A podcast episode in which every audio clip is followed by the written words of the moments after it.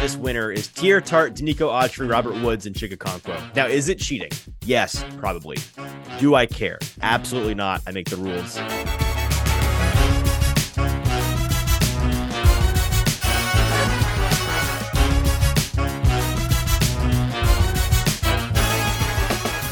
Good Monday morning, everybody. Welcome into the Hot Read Podcast. I'm your host, Easton Freeze, Director of Published Content at BroadwaySportsMedia.com. We're also brought to you by the 440 Podcast Network.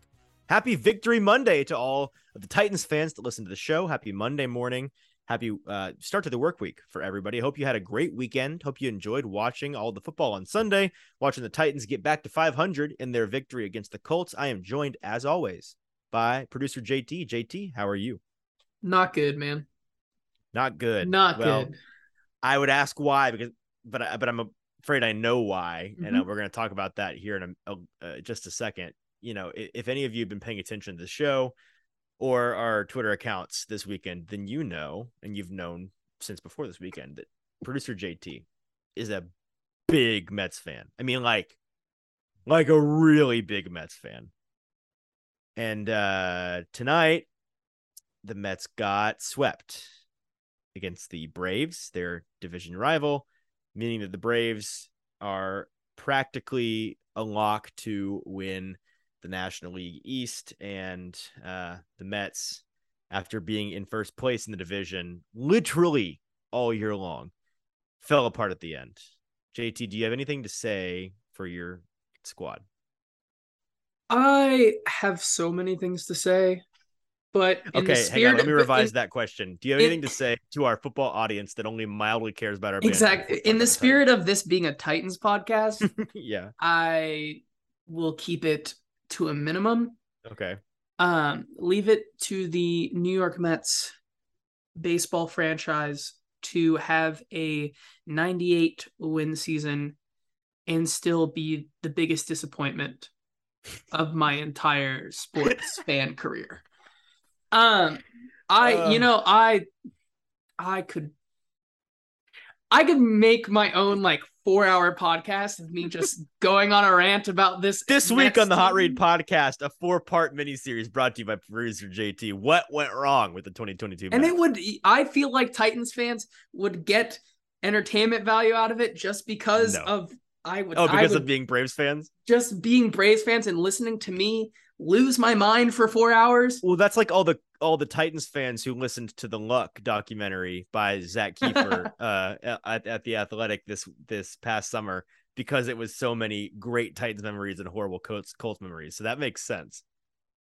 I just, I have, uh, man, I you, I can't yeah. say anything. It's this is a Titans I, podcast. Yeah. If if you know me on a personal level, I have so many thoughts about this, but none of you do. So none of you care. Let's talk about the Titans, shall we? So yeah, let's talk about the Titans. They got their second win of the year this week um, against the Colts. Of course, a massive divisional victory on the road. It's the fourth straight win over the Colts of the Titans. It's also the fourth uh, straight road win against the Colts, which are both franchise records. I wrote an article, of course, today um, because it's a Sunday, I wrote a winners and losers, losers article at BroadwaySportsMedia.com talking about the uh, the winners and the losers from the Titans game, their 24 to 17 victory over the Colts.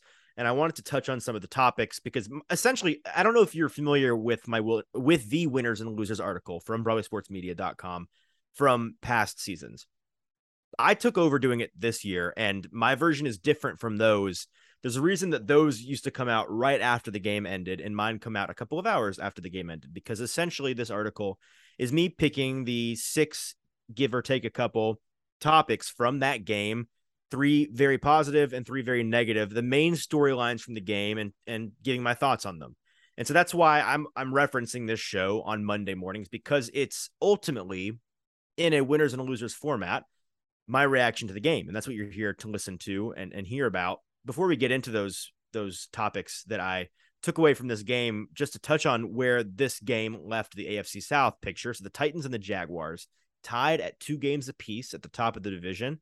Uh, the Jaguars technically hold the tie over the Titans for their conference record, but two and two. Uh, nobody is a game back in that relationship. However, the Colts are a game back. I think it's one game. I'm not.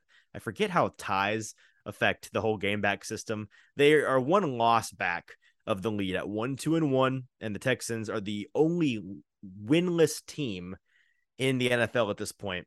They sit at 0, 3, and 1 at the bottom of the division. Next week, the Jaguars uh, host the Texans and the Colts are on the road at Denver. The Titans are on the road at Washington. The Titans, this is one of two back to back away game stints for the Titans. So this is one of their two longer road trips of the year. They'll be at Washington next week and then um, a bye in week six. And then they host the Colts again in week seven. So um, the Titans have uh, that for the next month. Uh, talking specifically about this Titans and Colts game, and I said this on Twitter during the game if you were following along, the turnovers were the name of the game in the end. For all of their flaws, the Titans protected the ball well and they made the Colts pay when the Colts didn't protect the ball well, which they didn't.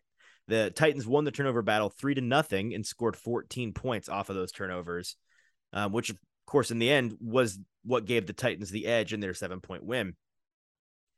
Before we break down the specifics, I, have to reference my article from last Friday in talking about what this means for the Colts in the division. If you didn't see it, I wrote an article titled On the Jaguars and Colts What We Learned in Week Four, or what we learned in Week Three, rather, and what we stand to learn in Week Four. Um, and in that article, I talked about what a Titans win on Sunday, which they ultimately ended up doing, would mean for uh, the Colts. And because they won, they are halfway uh, towards essentially burying the Colts before Halloween. So if the Titans manage to sweep the Colts, um, at best the Colts would be one three and one in the division through seven games, and three three and one with an overall record, and the Titans and the Jaguars would be almost certainly both ahead of them at that point. So their division championship hopes would be scuttled before the midpoint of the season. Um, so needless to say, the Colts have some flashing red indicators on their dashboard after that loss, but Titans uh, will get a chance to put them out of their misery when they come back uh, here to Nashville to play in two weeks. But enough about the divisional implications of this week. Let's talk about what the Titans did well and did horribly on Sunday. A big winner in week four for the Titans was the run game. Now, I'm old enough to remember when, and we talked about this extensively on this podcast, when everybody thought that Derrick Henry, you know, might be washed through two games. I, am old enough to remember that one. I'm also old enough to remember how I and JT and this podcast cautioned folks to have a little patience with Henry based on the statistics in his past seasons, what he's looked like. You know, to declare his time of death through two weeks, a little premature.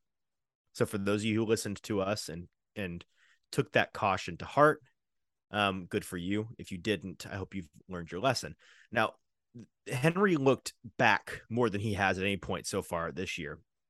He managed 114 yards on 22 carries and one touchdown, good for a season high 5.2 yards per carry. And in the passing game, he managed three catches for 33 yards, despite uh, two, I believe, very ugly drops. Uh, Henry's hands was an honorary mention for today's loser, one of the today's loser categories. Didn't quite make the cut. Despite those drops, had a good day in the receiving department as well. And his day was made even more impressive, frankly, when you just consider who he was up against. The third ranked run defense in the league in the Colts, at least coming into this week for performance. I'm sure this uh, this week will probably knock them down a peg or two you know, we're yet to see the stats uh, and the advanced metrics and all of that good information on the performance of the offensive line. But I feel like the eye test pretty clearly told you in this game that it was their best day of run blocking as well. Eh, you know, Henry was he was met in the backfield less than he had been so far this season. Uh, he had a number of snaps with pretty solid blocking, like five to ten yards down the field. So I think it goes without saying that when Derrick Henry is eating, the Tennessee Titans are eating. And he remains their identity to this point. And, and when he's doing well, they do well. I, I think that that correlation is pretty clear.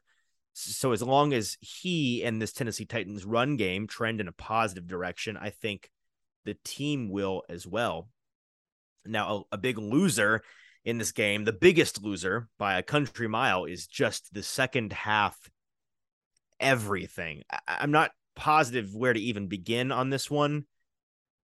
It, we saw the same exact movie in Indianapolis that we'd seen in every game so far this year. The Titans began the game humming on all cylinders, you know, producing four, yes, four scoring drives on their first four possessions. They were up 24 to 10 at the half. Everything was going right for the most part, except for the pretty terribly mismanaged final drive of the of the half where Tannehill decided to keep the ball on the ground and uh and forced a fourth down and they had no time to to uh spike the ball regardless that was bad. Everything else in that half was pretty flawless. And then, you know, they they they didn't score another point all afternoon. Once again, they had a goose egg in both the third and the fourth quarter. There's something like 10 second half quarters in a row now. They've scored zero points. I wish I could say it wasn't a predictable outcome either, but like there wasn't an honest soul watching this game who was surprised by how the Titans looked in the second half. Their issues to me, I, I think they're pretty clear at this point. The crumbling execution, backbreaking penalties, a general lackadaisical demeanor, and just like a complete and utter instability to adjust mid game. And although the source of their problems is pretty clear, I'm not sure that the reasons are like, has it become a mental hurdle? Or is it, are they just in their own heads at this point about the second half thing? Is it a leadership disconnect? It's bizarre. And it's, it's really, in my mind, the thing that is keeping this team from becoming an actual contender. If it weren't for their just dismal, dismal second halves, if they played the same in the second half that they did the first half, this team would be a competitive team in the conference or in the league. Like they look really good through a half and they look really bad in the following half. And that's been the story three, arguably four times already this year. It, you go through the game and it's like, it's hard. I'm sure if you're a Titans fan, it's hard to start to feel good about them before halftime because it's going how you expect it to go. And you're also expecting it to disappear at half. So like you've got to score as many points as you can before the the before the going the getting isn't good anymore. Is out of the third quarter, it was pretty clear where this game was going already. Uh, Wes on Broadway at Titan Stats, our, our buddy and colleague here at Broadway Sports Media, he posted on Twitter that the Titans' second half opening drives so far this season have been punt, punt, interception, punt that the fir- the first drive of the second half for the Titans in their first four games. For the Titans' opponents in their first four games, the second half opening drive has been touchdown, touchdown, field goal, touchdown. So once again today, Titans go three and out very quickly. Colts march down and score, and you knew exactly where the game was headed from that first drive for each team in the second half. And then things just never got better the the half to half offensive comparison to me is really staggering. John Glennon, our buddy, uh, friend of the show, John Glennon at Glennon Sports on Twitter, he tweeted out the first half, second versus second half stats for the Titans. In the first half, they had 16 first downs to their second half three. In the first half, they went four for six on third downs, 66%. In the second half, they went one of six on their third downs. First half yards, 215 to the second half 28 first half rushing yards 112 second half 15 pass yards first half 103 second half 13 whatever is holding this team back from adjusting at halftime uh, making adjustments continuing their first half success and then just closing out the game that that's going to be the primary topic of discussion surrounding this team on this show on every local show forever until we see them change, until we see them change in their ability to close out a game. Now, back on the positive side, I think a big winner in this game is the run defense of the Titans. Speaking of season long issues that needed fixing, the Titans' run defense through three weeks was the 27th ranked run defending squad in the league. And then in week four against the Colts, they held Jonathan Taylor to 42 yards on 20 carries. Good for just a, a really horrible 2.1 yards per carry the Titans defensive front and linebackers, I think, played their best game of the season in the run defense department. They held the edge very well, I think, with and without Bud Dupree. They maintained good gap integrity, good penetration, had a number of tackles for loss. They looked they looked good when I watched the most of the game. I'm excited to look into the film to see if that's reaffirmed by the tape, but I think it was a return to form game for a group the Titans defense had built their identity on pass rush and run defense just a year ago, this same group. Despite a pretty unlikely cast of characters on the field for a lot of the game, just due to their dreadful depth issues, the players they had available got the job done despite that. And I think that was really impressive for this Titans team. Now, also on the defense, moving back a couple levels to the secondary, this is a loser for this week is the secondary. Things just they weren't very rosy for the Titans defense in this regard. I mentioned an unlikely cast of characters playing up front for the Titans and things were no different in the secondary. In another weekly edition of Who in the World is That? Shane Bowen's team rolled out Andrew Adams at safety to help fill in for Amani Hooker, who's out with concussion and things were just rough all day for the Titans pass defense and tackling beyond the line of scrimmage. The Titans allowed 365 yards through the air at an 8.2 yard per play clip, good for 17 passing first downs on the day. Indy's receiving corps among the only receiving cores in the league with less overall talent than the Titans. They somehow made them look impressive for the first time all year. The Titans got just their they got their lunch eaten by Colts tight ends in this game. Now Kristian Fulton looked eh, here's my evaluation basically of the guys in the secondary today. Kristian Fulton still not a very good blocker, like pretty bad at it. Or not blocker, excuse me. Still not a very good tackler, just not good at tackling players. Roger McCreary, I, I think he kind of continued to quietly struggle at times. McCreary had a great camp, had a great preseason he's been what you expect from a rookie cornerback so far this year, but not not good in terms of just cornerbacks in general. I mean, our buddy friend of the show, James Foster, tweeted out on Friday or Saturday that like he thought McCreary had been kind of quietly struggling this year in the regular season games, but that's not unexpected of rookie cornerbacks. That the best rookie cornerback season he's ever seen was still a below average corner in the league in his mind. So, you know, it's not shocking that he's struggling, but I think that he is. Caleb Farley finally got a decent number of snaps, but it wasn't anything special. And then Terrence Mitchell is just Terrence Mitchell. it's like, you know what I mean. Guys like Amani Hooker and Elijah Molden were both sorely missed in this game by the Titans. And I'm not so sure that things are going to improve much, at least in the in the immediate term, unless they do return. Next winner, last winner and loser for the day. This winner is Teair Tart, Denico Autry, Robert Woods, and Chig Okonkwo. Now, is it cheating for me to lump four players of all different positions into one winner category? Yes, probably. Do I care? Absolutely not. I make the rules on this show and I make the rules in this article that it's based on. So you can be upset that I'm cheating, but I'm cheating and I don't care. I make the rules.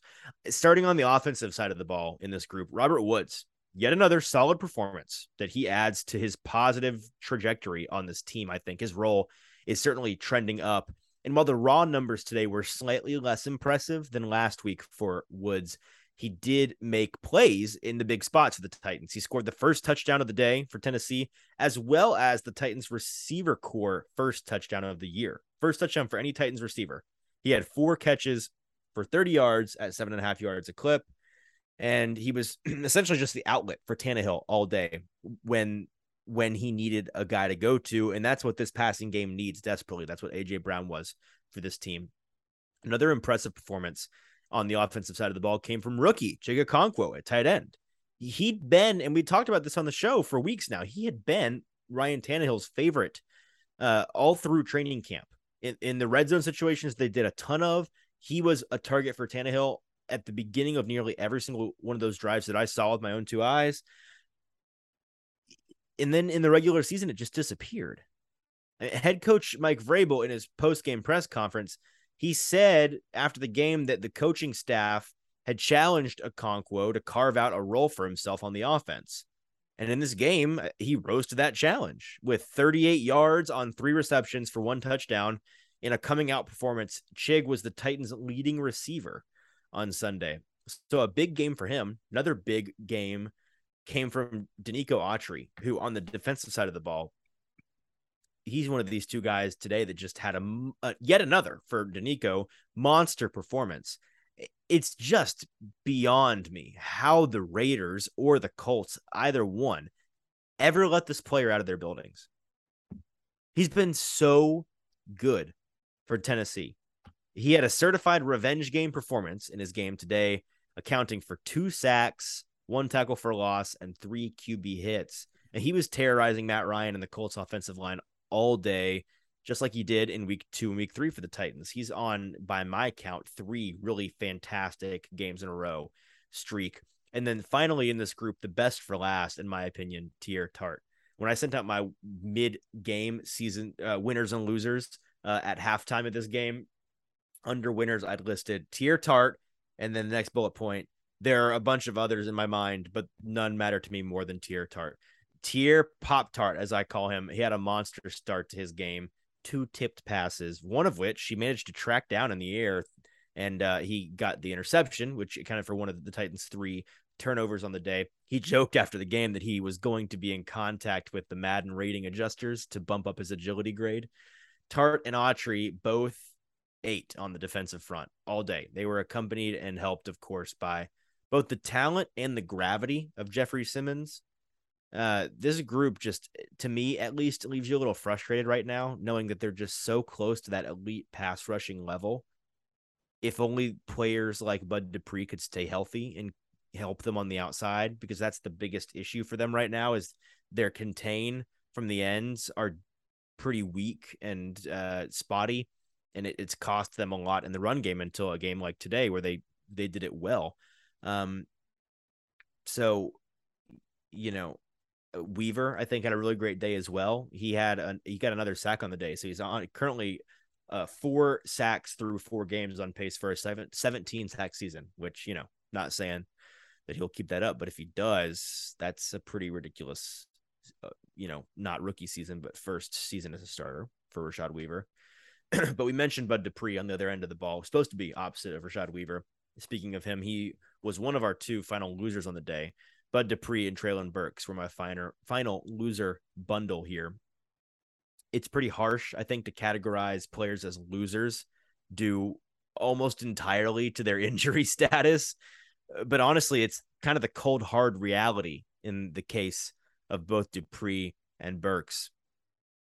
And the reason that it's a pretty significant loss hot seat opportunity for both of these guys is pretty different. So with Dupree, he's just officially entering hot tub club territory. I don't know if anybody who is listening to the show has ever heard the Ringer fantasy football show. No free shouts on the show, but uh, it's I'm a fan of that show, and uh, they refer to guys who are just always injured in fantasy each and every week as the hot tub club because they're just hanging out in the hot and the cold tubs in the locker room after the game.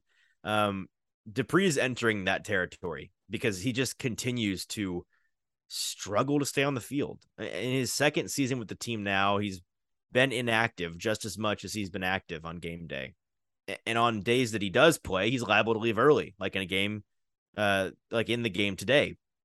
That was the case in Indy because he left the game with a re-injured hip early on in the, I believe, early second quarter it, that was the ailment, an injured hip that had kept him sidelined in week three. And then after his departure in this game, Tennessee's rush was noticeably worse, which is the case almost every single time he comes off the field at this point. Like the verdict is clear to me. They need him healthy and they need him out there. Now, Burks left the game after injuring his foot in the final seconds of the first half. And it was the focus of a pivotal sequence that led the Titans running out of time, essentially, led to them running out of time to get a field goal attempt before the half. Burks stayed in the game for an extra play, despite clearly being in no shape to do so. It was a topic of controversy and discussion during and after the game, but he was ruled out before they ever came back from the locker room from half. And, and that was their report. Excuse me, this was the report on him from the locker room during his post game media availability. Uh, a number of, of media members tweeted this out, but I'm looking at Turron Davenport's tweet right now. My man TD at Turron Davenport underscore NFL on Twitter. He tweeted that Treylon Burks left the Titans locker room in crutches with a boot on his foot. So that doesn't bode well, obviously, for the rookie. If he's seriously injured, you know, an already shaky start, I think will be made much worse for him. Injuries are just an unavoidable element of the game, and that's understood. But for a guy who just hasn't even sniffed the expectations he's had coming in, you know, both as a, a top tier talent and a first round pick of Jon Robinson's that carries its own weight, and the heir apparent to AJ Brown, you know, those expectations haven't even been sniffed it's just it's a negative force multiplier for the pressure on Caleb's shoulders, I think, for him to get injured and to, you know, miss a significant amount of time. So those were my winners and losers this week. Um, if you want more detail, you can go and of course check out the article on BroadwaySportsMedia.com. It's out and up, winners and losers from the Titans victory over the Colts. Um, and that is it for the monologue today. Let us get to JT with the news.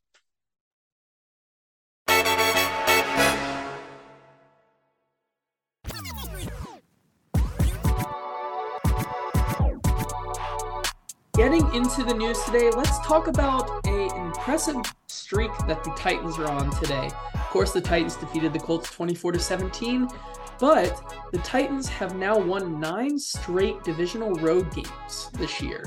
It's the second active second longest active streak in the league, only behind the Chiefs at 13. I mean, that's pretty impressive. No, it's very impressive. The Titans, you know, they've gotten a lot of crap for their inability to do anything in the playoffs the last two seasons, but this team has been dominant in its division for a couple of years now, and frankly, that's the biggest thing you can ask for from your team in the regular season. So um, I think it, it can't go uh, under mentioned just how well the Titans have done uh, with handling their division opponents, which ultimately you have to do if you want to win the division and succeed in the playoffs. And nine on the road in a row, I, I didn't realize it was that many. That's a really impressive number. Moving on to some of the best points of the week from this Titans game. Let's talk about that Titans defense, who in the first two games of the year did not look great on the run D. However, in these last two, they've really picked it up, including a very big performance again today against the Indianapolis Colts, only holding them to 38 rushing yards on the day. It's the lowest that the Colts have had since November 29, 2015, against mm-hmm. the Tampa Bay Buccaneers, I believe. But yeah, that's a crazy, crazy statistic. Worst rushing day for the Colts in seven years. Um, the tight, it was like like we mentioned, a big winner on the day was that run defense. They, they just they went from really really bad for the first three weeks to really fantastic against a you know not very great offensive line, but but elite running back. Shut him down all day long, and that was maybe the only element of the Titans game all game that was kind of unimpeachable and not in question. They were stopping the run. It was never in doubt that they were going to continue to stop the run all day. So um, that was that was impressive. And then moving on, uh, something else we're going to do here on the news that I think, as the producer, I've decided to do going forward. We're going to give a gold star to one offensive and defensive side. Hang on, hang on, hang on. We have two gold. We have that enough to do two gold stars. We do. Week. We do today. Yeah, at least was today. Was that in the budget? Okay. I think it was. We'll use it until we run out. Okay. I think it right. was. But of course, we have two. I mean, I don't know if you could go back in the first three weeks and see if there was No, no, no, no. A We- couple we're, players? We're not made. Of, we're not made of gold stars. We're not here. made of gold stars, but we can give out two this week. Let's give the first one to Denico Autry on the defensive side of the ball. I mean, he was the MVP today. Yep. Yep, best best player on the field, I think on either team. Um, he had a monster day and and just has been dominant for a couple of weeks in a row now. And of course, if we give one out to the defensive side of the ball, we have to give one out to the offensive side of the ball today because it was a victory today. Let's give it to Derrick Henry, who woke up today with the He did. He he's confirmed not dead today. He is he is not dead. 22 carries, 114 yards, one touchdown. Almost had two. One was called back, but a great day for Henry nonetheless. Yep, he was fantastic. I think he's back. I think he's back to his old form, um, or you know maybe 97% of his old form. He looks like that dominant guy, and I don't see any reason to believe that won't continue throughout the year. Moving away from the Titans Colts game today, not a lot going on in the NFL. I mean, to me personally today, it felt like a very average day from what we got from the Mm. rest of the season. Of course, you had the Jaguars losing to the Eagles and the Texans losing to the Chargers. Two outcomes that you could really see. I mean, the Texans made it close at the end. The Jaguars are up early on the Philadelphia Eagles. But outside of that, a pretty expected day, I would say. yeah, not a whole lot to write home about.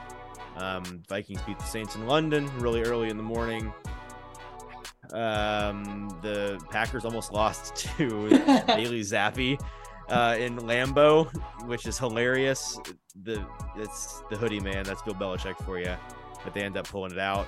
All the all the games were pretty not. They were they weren't all bad by any means, but they they weren't really surprising outcomes. Nothing to write home about. No, I agree. And that's all I got today. All right, that's JT with the news. Before we move on to our final game segment of the week, JT, how did we do this week in the best bet gauntlet? Ah, yes. Let's talk about our best bet gauntlet before we get out of here in this news section.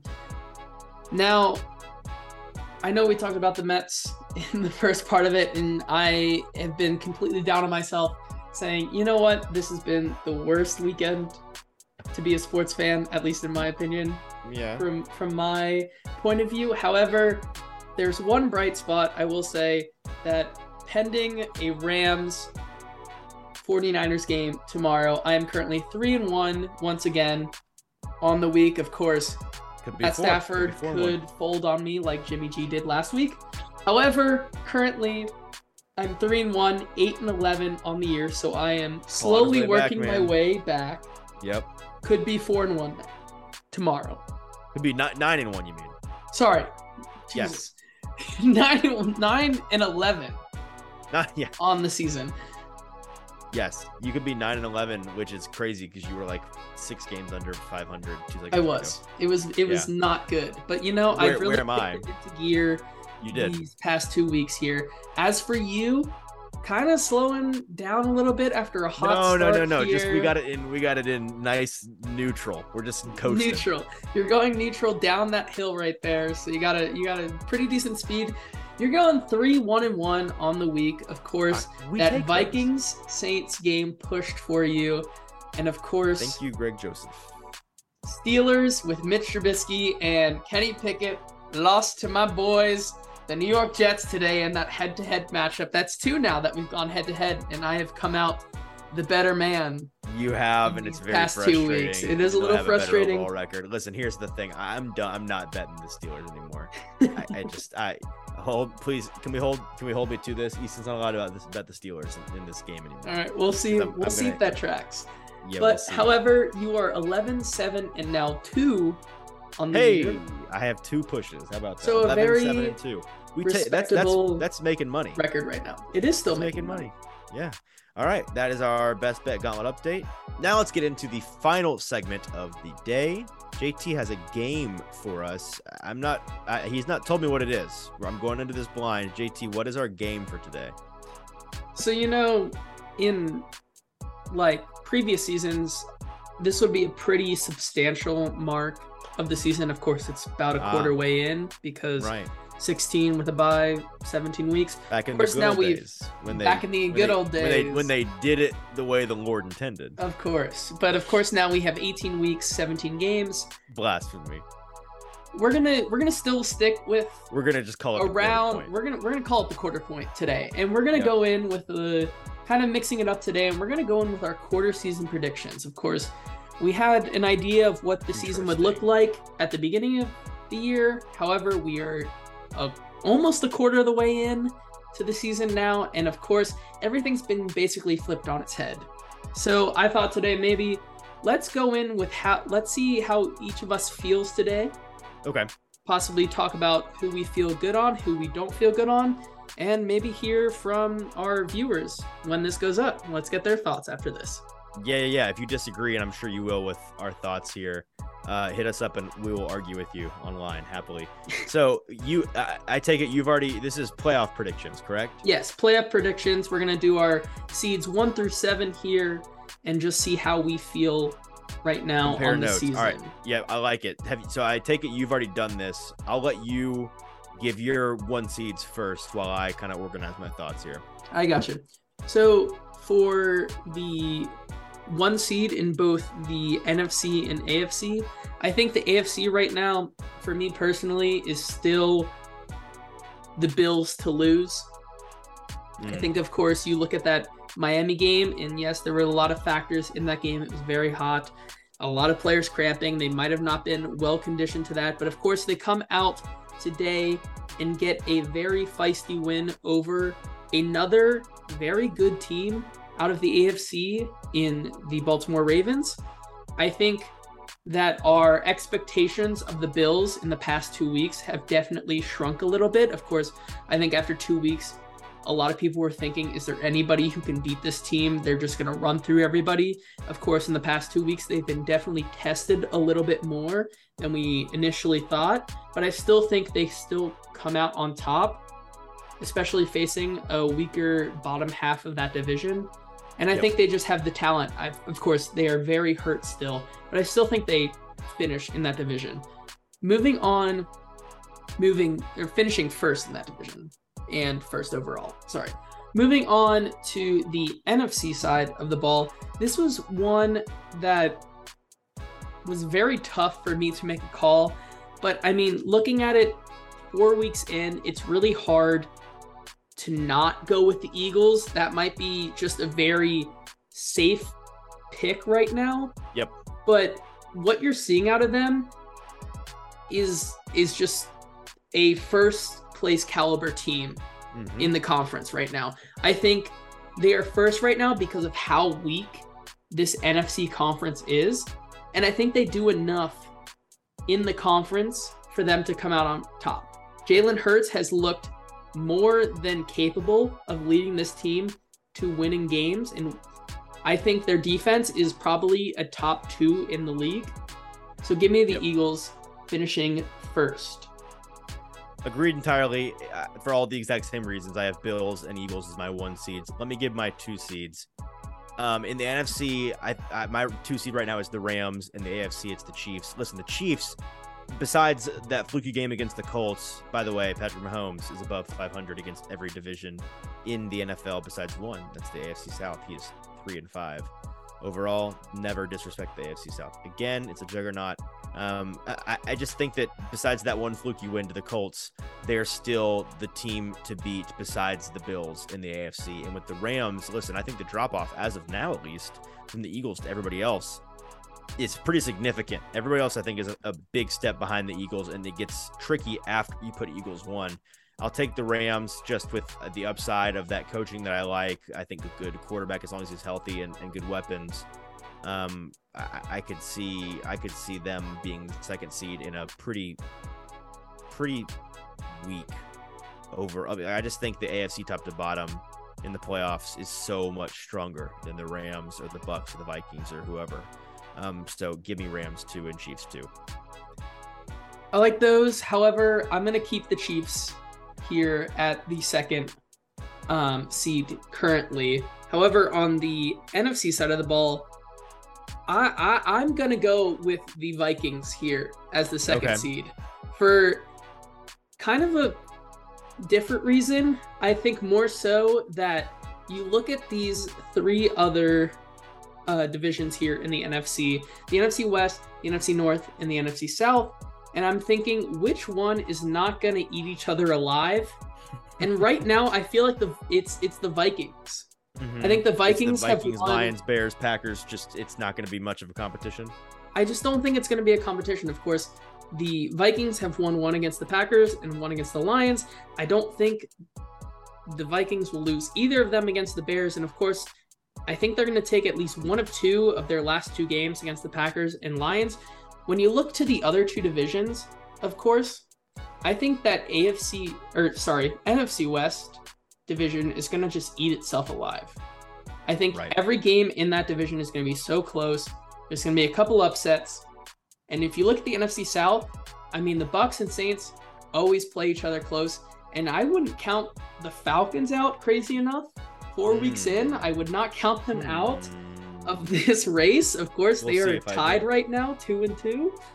Um, but I think the Vikings are gonna put it together. I think Kevin O'Connell is slowly bringing the pieces together here, and I think as the season continues, they're gonna just get better and better. So give me them as the second seed. All right. Um, my three seeds. Uh, not a whole lot to say. Bucks and Ravens. Um, the Bucks are still a, a skeleton crew of the Bucks that we saw win the Super Bowl two years ago, and the Ravens look good um, with Lamar when he's playing at an MVP level. I'm not sure they look great. Besides that, but at the moment he is doing that, and so I've got to give them the three seed. I like those picks. I like those picks. I'm gonna just take the Rams here at the third because I Right. what what you said earlier. I think just besides the divisions being so close, I think the Rams are that second or third better team. I'm just gonna just inch the Vikings above them right now, but of course I'm Okay. gonna give the Rams that third seed there. However, on the AFC side of the ball, I am not giving up on the Bengals just yet. And this The is why Cincinnati boy not the- out on the Cincinnati Bengals. boy, of course. I don't know if we ever talked about this on this podcast. However, I am from Cincinnati. I'm not giving up on these Bengals just yet. And there's a couple reasons why. The man is from Cincinnati. He's a Falcons fan when he's not a Bengals fan. He's a Mets fan and he's a Tampa Bay Rays fan. You make it Tam- make Tampa Bay. Tampa Bay Lightning. You make it make sense. Tampa Bay Lightning fan. However, Lightning fan, yes, lightning. That's the important part. we not won't get it. We won't get into that today. You guys can come at me later for that. But I'm I'm not giving up on them for a couple reasons. One, I think Zac Taylor has to give himself a big hard look in the mirror here and say, "Am I going to continue to make these play calls the rest of the season?" He's Yeah. either he's either got to give his he's got to give his duties up to someone else, or he's just got to get better. And I think it's going to get better. I think with a couple more games under their belt, the offensive line's going to get better. I think the play call is going to get better. I think they're going to start getting Ja'Marr Chase and a bunch of other their other weapons that haven't been utilized so far back into that game. I think Joe Burrow starts to get back into it a little bit, and I think in a couple gritty games here, I think they take at least one of two from the Ravens here. And moving forward, I think they're just to edge them out just by a little bit, but I'm still giving the benefit of the doubt to that Super Bowl team last year. Moving on to the, of course, four seed here, I'm going to give mine to the Bucks just because I think they're still going to edge out that NFC South. Of course, the Saints could make a run currently being at the bottom of that division currently. Falcons are staying around. I don't see them staying around for too long though. I think the Bucks are just the most complete team. I'm going to give them the 4 seed here and of course, the 4 seed in the AFC, I'm going to give it to the Titans. I th- I think the Titans have a legitimate chance to close out this division like you said before Halloween. They can take two from the Colts, I think they have no problem in kind of tying up this division with a bow before even maybe December, but we'll have to see going forward. I'm going to take them at the four. Um, my four Vikings and Titans, a lot of the same reasons. The Vikings, I agree, are going to win that division. However, I don't think that they'll be better than the Rams or the Bucks at this point. The Titans, I think, are going to win the AFC South. So, we want to get onto our wild cards now? Yeah, let's get into yeah. our wild cards, and I'm just gonna rapid fire these here. Right. My so, who are your th- inner NFC wild cards? Let's do by conference here. Let's do that. Yeah, my three NFC wild cards here. I have the 49ers at the five, the Packers at the six, and I think the Cowboys are going to get in at the seven. Look, Cooper Rush has been just enough for the for the Cowboys, and I think that defense he has, has been, been a top ten defense, whether you like it or not. I think they're only going to continue to get better. I think Dak comes back. They're finally getting CeeDee Lamb to click. That's what's going to be the sticking point, though, man. Do you mean like is he going to rush back and be like Russell Wilson in 2021 and just See, be bad with that hand? I, I don't have any faith that he won't. Frankly, it, it depends. Are, are the Cowboys going to call their own owner's bluff and rush him back next week? Or are right. they seeing what they have in Cooper Rush and saying he's a manageable backup here. Let's give Russ, or sorry, not Russ. Now you got it in my mind. Let's give Dak a couple extra weeks here. And I think we can manage in a pretty shaky division. Of course, you, once again, I'm going to say the NFC is just such a weaker division that I think they find their way into that seven seed. So my my NFC uh god, sorry. So my NFC wildcard teams are going to be the Packers, the 49ers, and the Falcons. I think the Falcons are getting into the playoffs partially because I just they're 4 0 against the spread. I've bet them and made a lot of money on them this year. But I also they're just electric to watch. They're a bad football team, but in all the greatest ways. Um, and I think that the NFC is just so bad that they'll manage to get into this field, frankly. The Packers are not going to fall off a cliff. They'll be the five. The Falcons will be the six over the 49ers at the seven. So those are my three. On the AFC side of the ball, or the AFC side of the league, rather, the Dolphins, I think, are the obvious five seed. And then I'm I got the Jaguars in at the six and the Bengals sneaking at the seven. Now I have money on the fact that I don't think the Bengals are going to make the playoffs again this year. Like that was kind of one of my hot takes before the season. Um, I now think that they may sneak in um, just because they have so much firepower and I trust Joey B to to play better down the stretch. So that's who I'm going with. It's really interesting. You only taking one AFC West team to make the playoffs currently through this four game stretch. AFC best summer 2022 is all a fraud. All a fraud. Moving on to my three wild cards here. I'm going to put the Ravens at the five because I think that division is so close that maybe the Bengals eke it out. I think either way that they flip flop here, but I'm going to go with the Ravens right now because I feel better about the Bengals just a little bit. I'm going to go Dolphins at six and Chargers making that seven spot. Yeah, I understand that. Listen, I, I, think getting the Chargers in there with one of those last wild card spots makes sense. I think that Justin Herbert is good enough. Um, just his pure talent at quarterback is good enough to overcome their, I think, coaching woes. I don't think that he's a very good coach, but that's another topic for another day. uh, so that's gonna do it for that segment. That's our quarter quarter of the season rundown for where we think this this league is at, and maybe we'll do it again. Maybe we won't. I don't know. We'll see how we like it when we listen back to it. Um, and that's gonna do it for today's show. Just a couple of things before you go, please, quickly. Uh, Best of Broadway was a new podcast that came out uh, as bonus podcast on the Broadway, Broadway Sports Media podcast feed. Check it out. It's all the best clips, highlights from the week from our podcast um, series, uh, podcast shows across the the network. Um, we've got all these shows, and the very best bits are all stuffed into this Best of Broadway podcast, which is available on any of your podcast feeds that you listen to. Broadway podcasts, including this one. So go back and listen to the first week of Best of Broadway, and on Saturdays, get it as your um, pregame primer or maybe a catch up from the week if you missed some of the shows. Hey, leave us a five star review if you don't mind. It takes you 10 seconds to do it. It's really not hard at all. Um, it, it means way more to us than it does to you if you do it. So please hit us up there. We've already gotten two since the new show started. Shout out to Belly Laughs, who said that this is good Titans news and opinion. Oh, thanks, Belly Laughs. They, and they also say congrats on the pending nuptials. Of course, I'm getting married in less than a month. I'm running out of time. Um, D Boots 0304 said uh, liar. So shout out to Boots 0304. He they said that this review took them way longer than 10 seconds. Not a lie. You can do it in under 10 seconds. D Boots, thanks for this shout.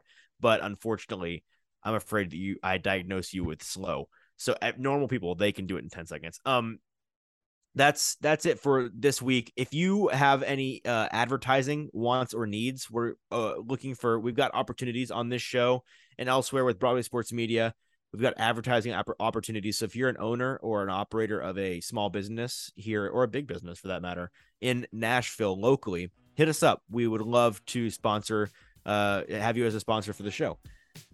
That's gonna do it. It's been a JT. Uh, this episode may be a disaster. I think you can tell it's been a long Sunday for me. Um, sorry for all the rambling. We promise to come back with our best game ever on Friday. Check us out then. Friday mornings. We will be back. Until then, for JT, I am Easton. This has been the Hot Read Podcast.